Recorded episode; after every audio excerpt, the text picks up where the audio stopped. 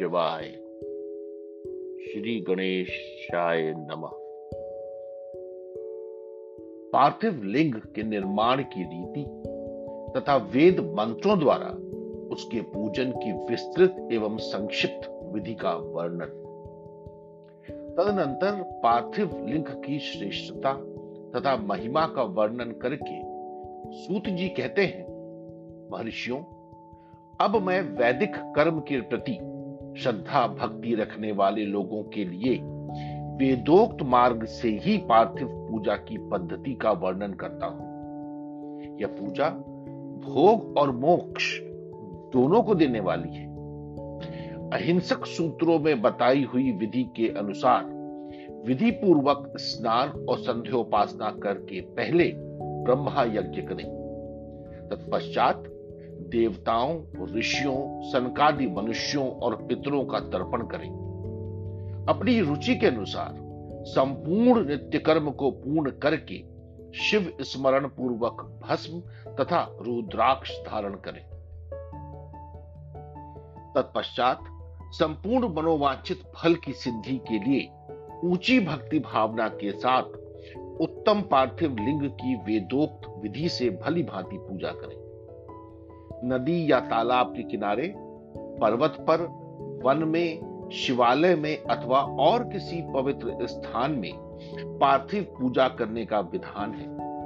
ब्राह्मणों, शुद्ध स्थान से निकाली हुई मिट्टी को यत्न पूर्वक लाकर बड़ी सावधानी के साथ शिवलिंग का निर्माण करें। ब्राह्मण के लिए श्वेत, क्षत्रिय के लिए लाल, वैश्य के लिए पीली और शूद्र के लिए काली मिट्टी से शिवलिंग बनाने का विधान है। अथवा जहाँ जो मिट्टी मिल जाए, उसी से शिवलिंग बनाए। शिवलिंग बनाने के लिए प्रयत्न पूर्वक मिट्टी का संग्रह करके उस शुभ मृतिका को अत्यंत शुद्ध स्थान में रखें। फिर उसकी शुद्धि करके जल से स्नान कर पिंडी बना लें और वेदोक्त मार्ग से धीरे धीरे सुंदर पार्थिव लिंग की रचना करें। तत्पश्चात भोग और मोक्ष रूपी फल की प्राप्ति के लिए भक्ति पूर्वक उसका पूजन करें। उस पार्थिव लिंग की पूजन की जो विधि है उससे मैं विधान पूर्वक बता रहा हूँ तब सब लोग सुनो। ओम नमः शिवाय। इस मंत्र का उच्चारण करते हुए समस्त पूजन सामग्री का प्रोक्षण करें, उस पर जल छिड़के। इसके बाद भूरसी इत्यादि मंत्र से क्षेत्र सिद्धि करें। फिर आपाउस्मान इस मंत्र से जल का संस्कार करें। इसके बाद नमस्ते रुद्र, इस मंत्र से स्फटिक का बंध, स्फटिक शिला का घेरा बनाने की बात कही गई है।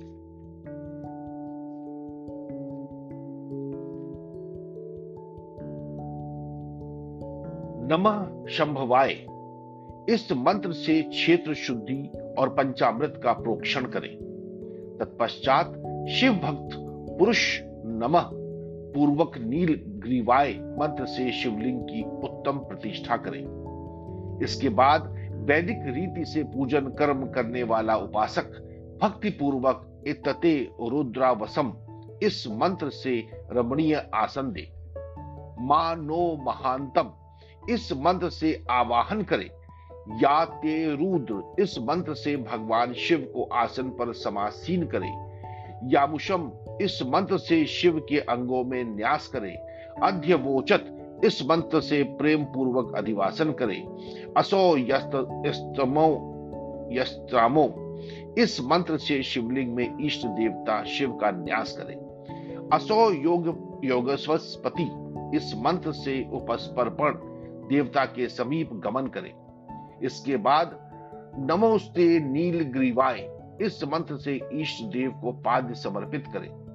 रुद्र गायत्री गायत्री से अर्घ्य दे। त्रयंबक कम मंत्र से आचमन कराएँ। पय पृथ्वीव्यम इस मंत्र से दुग्ध स्नान कराएँ। दधिक्रावणो इस मंत्र से दधि स्नान कराएँ। घृतम घृत पाव इस मंत्र से घृत स्नान कराएँ। मधुवात इस मधु रक्तम, मधु मानो इन तीन ऋचाओं से मधु स्नान और शर्करा स्नान कराएँ। इन दुग्ध आदि पाँच वस्तुओं को पंचामृत कहते हैं। अथवा पाद्य समर्पण के लिए कहे गए नमोस्ते, नीलग्रीवाय इत्यादि मंत्र द्वारा पंचामृत से स्नान कराएँ। तदनंतर माँ नस्तों के इस मंत्र से प्रेम पूर्वक भगवान शिव को कटिबंध करघनी अर्पित करें। नमो कृष्णवे, इस मंत्र का उच्चारण या करके आराध्य देवता को उत्तरीय धारण कराएँ। या ते हेति इत्यादि चार रचाओं को पढ़कर वेदज्ञ भक्त प्रेम से विधि पूर्वक भगवान शिव के लिए वस्त्र एवं यज्ञोपवीत समर्पित करें। इसके बाद नमः सभ्य इस इत्यादि मंत्र को पढ़कर शुद्ध बुद्धि वाला भक्त पुरुष भगवान को प्रेम पूर्वक गंध, सुगंधित चंदन एवं रोली चढ़ाए। नमः नमस्भ्यो इस मंत्र से अक्षत अर्पित करें। नमः पार्याय, इस मंत्र से फूल चढ़ाए। नमः परणाय इस मंत्र से बिल्लव पत्र समर्पण करें। नमः कर्पदिने च इत्यादि मंत्र से विधि पूर्वक धूप दे। नमः आश्वे इस ऋचा से शास्त्रोक्त विधि के अनुसार दीप निवेदन करें। तत्पश्चात हाथ धोकर नमो ज्येष्ठाय इस मंत्र से उत्तम नैवेद्य अर्पित करें। फिर पूर्वोक्त त्रयंबक मंत्र से आचमन कराए। इमा रुद्राय इस ऋचा से फल समर्पण करें। फिर नमो ब्रजाय, इस मंत्र से भगवान शिव को अपना सब कुछ समर्पित कर दे। तदनंतर मानो महांतम तथा माँ नास्तु के इन पूर्वोक्त दो मंत्रों द्वारा केवल अक्षत्रों से ग्यारह रुद्रों का पूजन करें। फिर हिरण्य गर्भ इत्यादि मंत्र से जो तीन ऋचाओं के रूप में पठित है, दक्षिणा चढ़ाए। देवस्य इस मंत्र से विद्वान पुरुष आराध्य देव का अभिषेक करें। दीप के लिए बताए हुए नम आश्वे इत्यादि मंत्र से भगवान शिव की निराजना, आरती करें। तत्पश्चात इमा रुद्राय इत्यादि तीन ऋचाओं से भक्ति पूर्वक रुद्र देव को पुष्पांजलि अर्पित करें। माँ नो महांतम, इस मंत्र से विज्ञ उपासक पूजनीय देवता की परिक्रमा करें। फिर उत्तम बुद्धि वाला उपासक माँ नस्तुके, इस मंत्र से भगवान को साष्टांग प्रणाम करें। एशते इस मंत्र से शिव मुद्रा का प्रदर्शन करें। यतो यतः इस मंत्र से अभय नामक मुद्रा का, त्रयंबकम मंत्र से ज्ञान नामक मुद्रा का, तथा नमः सेना इत्यादि मंत्र से महामुद्रा का प्रदर्शन करें। नमो गोभय इस ऋचा द्वारा धेनु मुद्रा दिखाए। इस तरह पाँच मुद्राओं का प्रदर्शन करके शिव संबंधी मंत्रों का जप करे, अथवा वेदज्ञ पुरुष शत्रुद्रिय मंत्र की आवृत्ति करे। तत्पश्चात वेदज्ञ पुरुष पंचांग पाठ करे। तदनंतर देवागातु इत्यादि मंत्र से भगवान शंकर का विसर्जन करे। इस प्रकार शिव पूजा की वैदिक विधि का विस्तार से प्रतिपादन किया गया। महेशो अब संक्षेप से भी पार्थिव पूजन की वैदिक विधि का वर्णन सुनो। सद्यो जात इस ऋचा से पार्थिव लिंग बनाने के लिए मिट्टी ले आए। वाम देवाय इत्यादि मंत्र पढ़कर उसमें जल डालें। जब मिट्टी सनकर तैयार हो जाए तब अघोर मंत्र से लिंग निर्माण करें। फिर तत्पुरुषाय इस मंत्र से विधिवत उसमें भगवान शिव का आवाहन करें। तदनंतर ईशान मंत्र से भगवान शिव को वेदी पर स्थापित करें। इनके सिवाय अन्य सब विधानों को भी शुद्ध बुद्धि वाला उपासक संक्षेप से ही संपन्न करे। इसके बाद विद्वान पुरुष पंचाक्षर मंत्र से अथवा गुरु के दिए हुए अन्य किसी शिव संबंधी मंत्र से सोलह उपचारों द्वारा विधिवत पूजन करे। अथवा भवाय, भवनाशाय, महादेवाय, धीमही उग्राय उग्र नशाय शर्वाय, शशि, मैलिनी। इस मंत्र द्वारा विद्वान उपासक भगवान शंकर की पूजा करे। वह भ्रम छोड़कर उत्तम भाव भक्ति से शिव की आराधना करे, क्योंकि भगवान शिव भक्ति से ही मनोवांछित फल देते हैं। ब्राह्मणों, यहाँ जो वैदिक विधि से पूजन का क्रम बताया गया है इसका पूर्ण रूप से आदर करता हुआ मैं पूजा की एक दूसरी विधि भी बता रहा हूँ, जो उत्तम होने के साथ ही सर्वसाधारण के लिए उपयोगी है। मुनिवरों, पार्थिव लिंग की पूजा भगवान शिव के नामों से बताई गई है। वह पूजा संपूर्ण अभीष्टों को देने वाली है। मैं उसे बताता हूँ, सुनो। हर महेश्वर, शंभु, शूलपाणी पिनाक धृक, शिव, पशुपति और महादेव। यह क्रमशः शिव के आठ नाम कहे गए हैं। इनमें से प्रथम नाम के द्वारा अर्थात ओम हराय नमः का उच्चारण करके पार्थिव लिंग बनाने के लिए मिट्टी लाएँ। दूसरे नाम अर्थात ओम महेश्वराय नमः का उच्चारण करके लिंग निर्माण करें। फिर ओम शंभवे नमः बोलकर उस पार्थिव लिंग की प्रतिष्ठा करें। तत्पश्चात ओम शूल पाणीय नमः कहकर उस पार्थिव लिंग में भगवान शिव का आवाहन करें। ओम पिनाक घृषे नमः कहकर उस शिवलिंग को नहलाएँ। ओम शिवाय नमः बोलकर उसकी पूजा करें। फिर ओम पशुपतिय नमः कहकर क्षमा प्रार्थना करें। और अंत में ओम महादेव नमः कहकर आराध्य देव का विसर्जन कर दें। प्रत्येक नाम के आदि में ओंकार और अंत में चतुर्थी त्रिभक्ति के साथ नमः। पद लगाकर बड़े आनंद और भक्ति भाव से पूजन संबंधी सारे कार्य करने चाहिए। शरक्षर मंत्र से अंग न्यास और करण न्यास की विधि भली भांति संपन्न करके फिर नीचे लिखे अनुसार ध्यान करें। जो कैलाश पर्वत पर एक सुंदर सिंहासन के मध्य भाग में विराजमान है जिनके वाम भाग में भगवती उमा उनसे सट कर बैठी हुई है।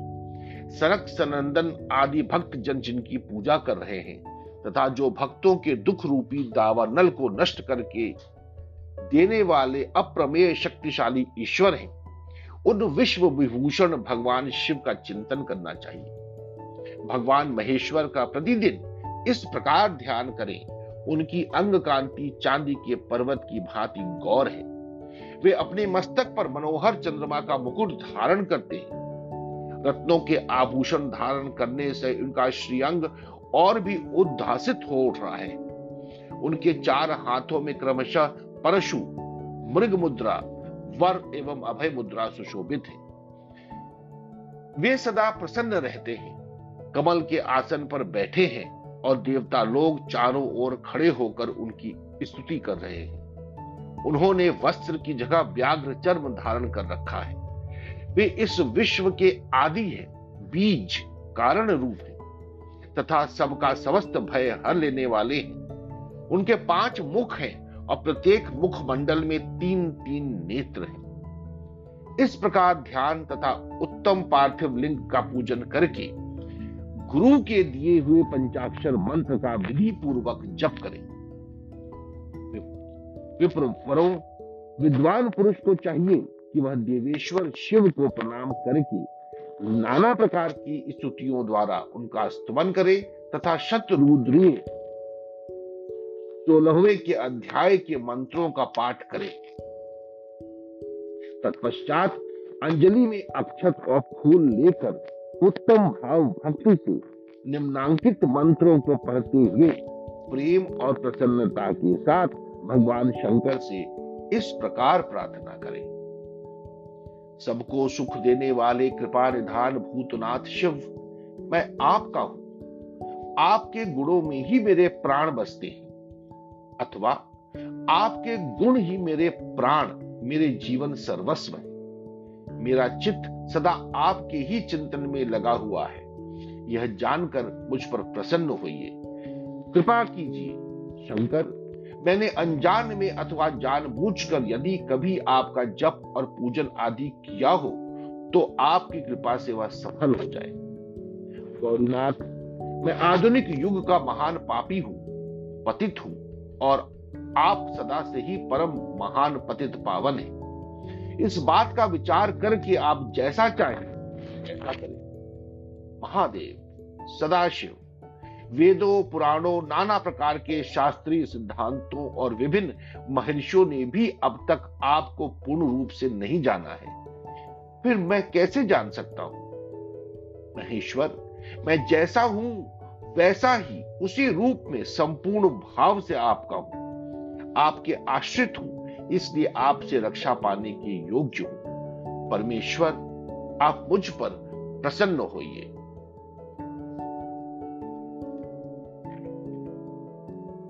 मुने। इस प्रकार प्रार्थना करके हाथ में लिए हुए अक्षत और पुष्प को भगवान शिव के ऊपर चढ़ाकर उन शंभु देव को भक्ति भाव से विधि पूर्वक साष्टांग प्रणाम करें। तदनंतर शुद्ध बुद्धि वाला उपासक शास्त्रोक्त विधि से ईष्ट देव की परिक्रमा करे। फिर श्रद्धा पूर्वक स्तुतियों द्वारा देवेश्वर शिव की स्तुति करे। इसके बाद गला बजाकर गले से अव्यक्त शब्द का उच्चारण करे। पवित्र एवं विनीत चित्त वाला साधक भगवान को प्रणाम करे।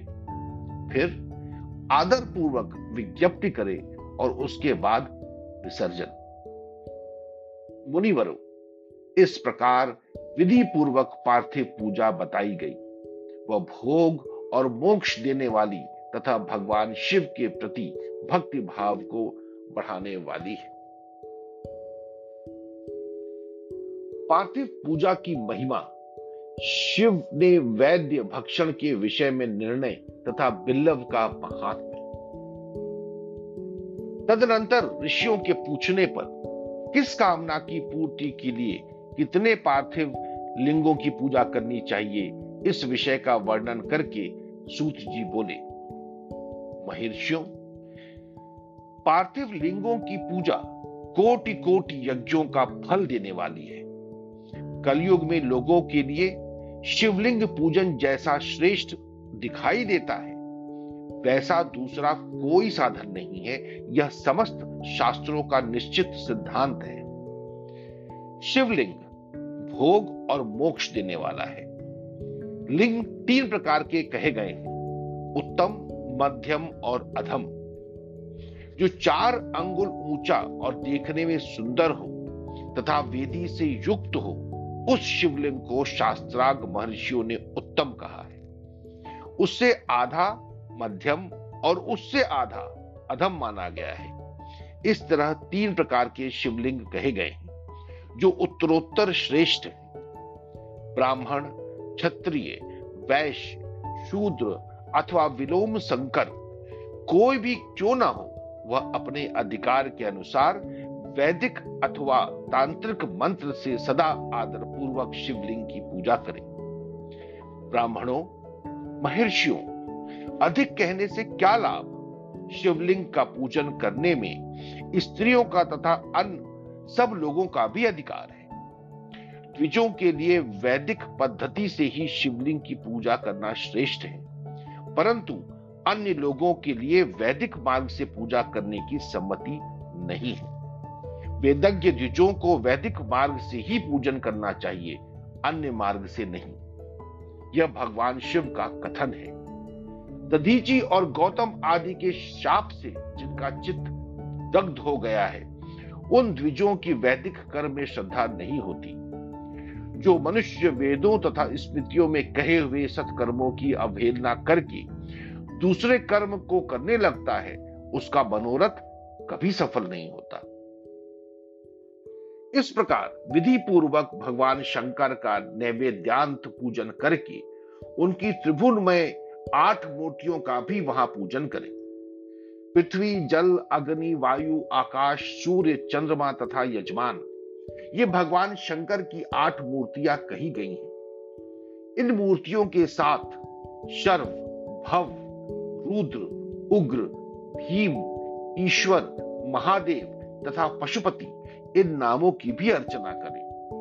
तदनंतर चंदन, अक्षत्र और बिल्लव पत्र लेकर वहाँ ईशान आदि के क्रम से भगवान शिव के परिवार का उत्तम भक्ति भाव से पूजन करें। ईशान, नंदी, चंड, महाकाल, श्रृंगी, वृष, स्कंद, कपिरदीश्वर, सोम तथा शुक्र, ये दस शिव के परिवार हैं, जो क्रमशः ईशान आदि दसों दिशाओं में पूजनीय है।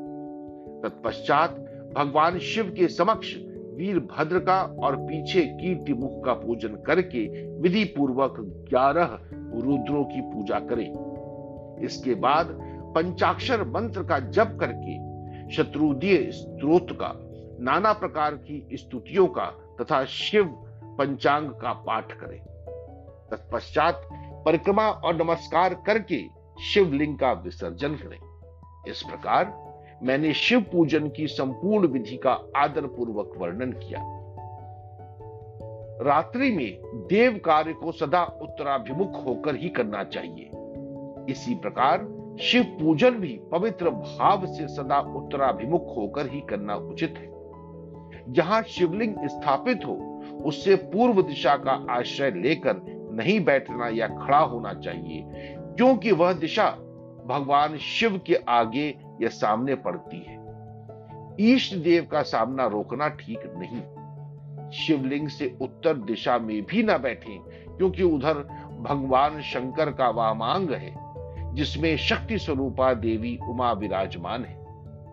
पूजक को शिवलिंग से पश्चिम दिशा में भी नहीं बैठना चाहिए, क्योंकि वह आराध्य देव का पृष्ठ भाग है। पीछे की ओर से पूजा करना उचित नहीं है। अतः अवशिष्ट दक्षिण दिशा ही ग्राह्य है। उसी का आश्रय लेना चाहिए। तात्पर्य यह है कि शिवलिंग से दक्षिण दिशा में उत्तराभिमुख होकर बैठे और पूजा करें। विद्वान पुरुष को चाहिए कि वह भस्म का त्रिपुंड लगाकर, रुद्राक्ष की माला लेकर तथा बिल्लव पत्र का संग्रह करके ही भगवान शंकर की पूजा करे, इनके बिना नहीं।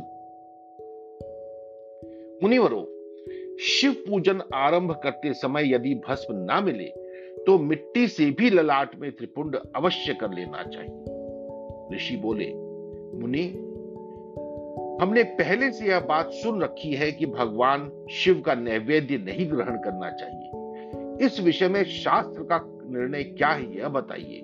साथ ही बिल्व का महात्म्य भी प्रकट कीजिए।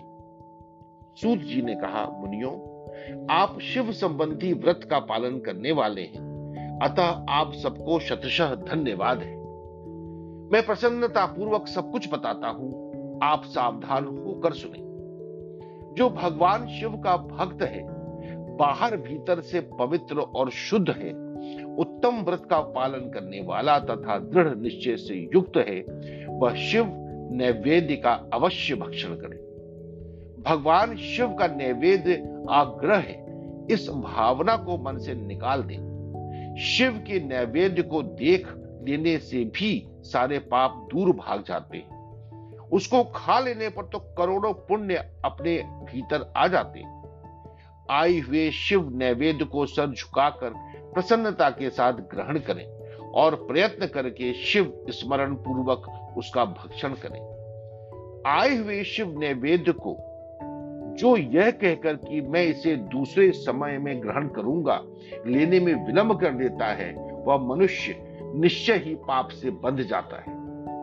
जिसने शिव की दीक्षा ली हो, उस शिव भक्त के लिए यह शिव नैवेद्य अवश्य भक्षणीय है, ऐसा कहा जाता है।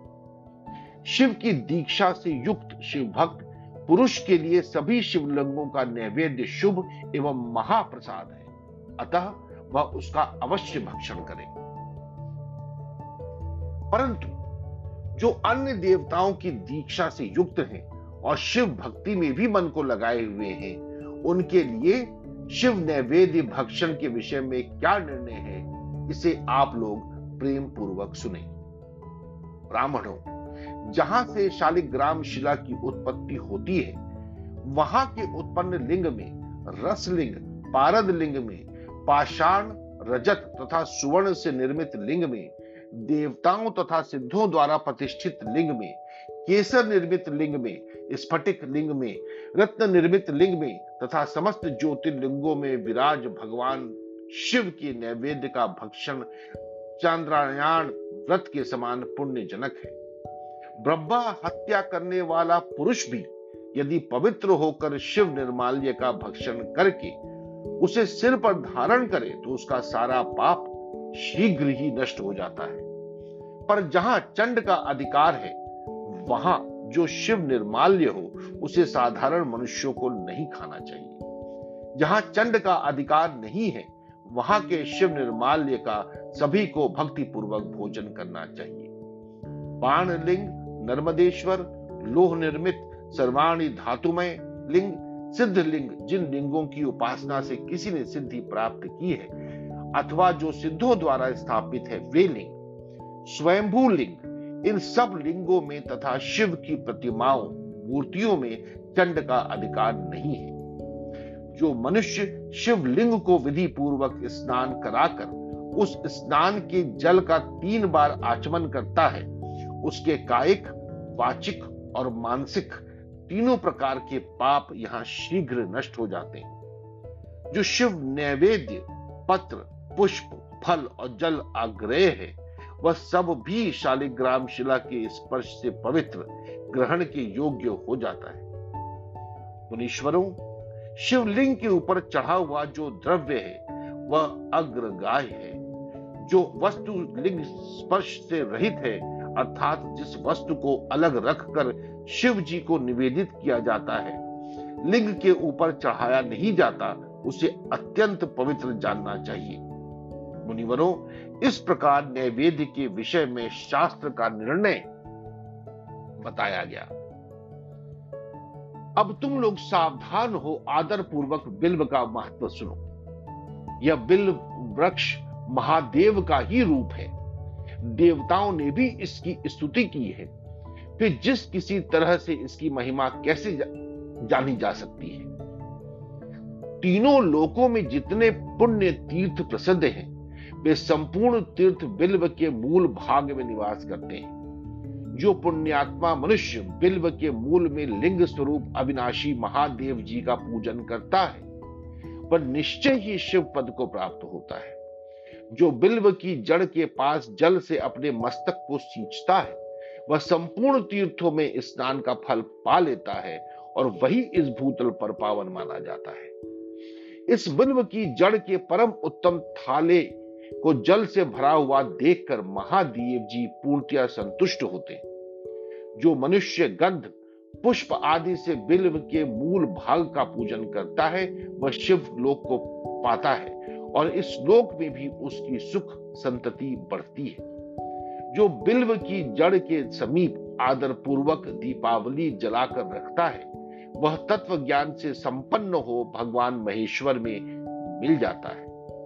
जो बिल्व की शाखा थाम कर हाथ से उसके नए नए पल्लव उतारता और उनसे बिल्व की पूजा करता है, वह सब पापों से मुक्त हो जाता है। जो बिल्व की जड़ के समीप भगवान शिव में अनुराग रखने वाले एक भक्त को भी भक्ति पूर्वक भोजन कराता है, उसे कोटि गुना पुण्य प्राप्त होता है। जो बिल्व की जड़ के पास शिव भक्त को खीर और घृत से युक्त अन्न देता है, वह कभी दरिद्र नहीं होता। ब्राह्मणों, इस प्रकार मैंने सांगोपांग शिवलिंग पूजन का वर्णन किया। यह प्रवृत्ति मार्गी तथा निवृत्ति मार्गी पूजकों के भेद से दो प्रकार का होता है। प्रवृत्ति मार्गी लोगों के लिए पीठ पूजा इस भूतल पर संपूर्ण अभीष्ट वस्तुओं को देने वाली होती है। पवृत पुरुष, सुपात्र गुरु आदि के द्वारा ही सारी पूजा संपन्न करे और अभिषेक के अंत में अगहनी के चावल से बना हुआ नैवेद्य निवेदन करें। पूजा के अंत में शिवलिंग को शुद्ध संपुट में विराजमान करके घर के भीतर कहीं अलग रख दे। निवृत्ति मार्गी उपासकों के लिए हाथ पर ही शिव पूजन का विधान है। उन्हें भिक्षा आदि से प्राप्त हुए अपने भोजन को ही नैवेद्य रूप में निवेदित कर देना चाहिए। निवृत्त पुरुषों के लिए सूक्ष्म लिंग ही श्रेष्ठ बताया जाता है। वे विभूति से पूजन करें और विभूति को ही नैवेद्य रूप से निवेदित भी करें। पूजा करके उस लिंग को सदा अपने मस्तक पर धारण करें। ओम नमः शिवाय।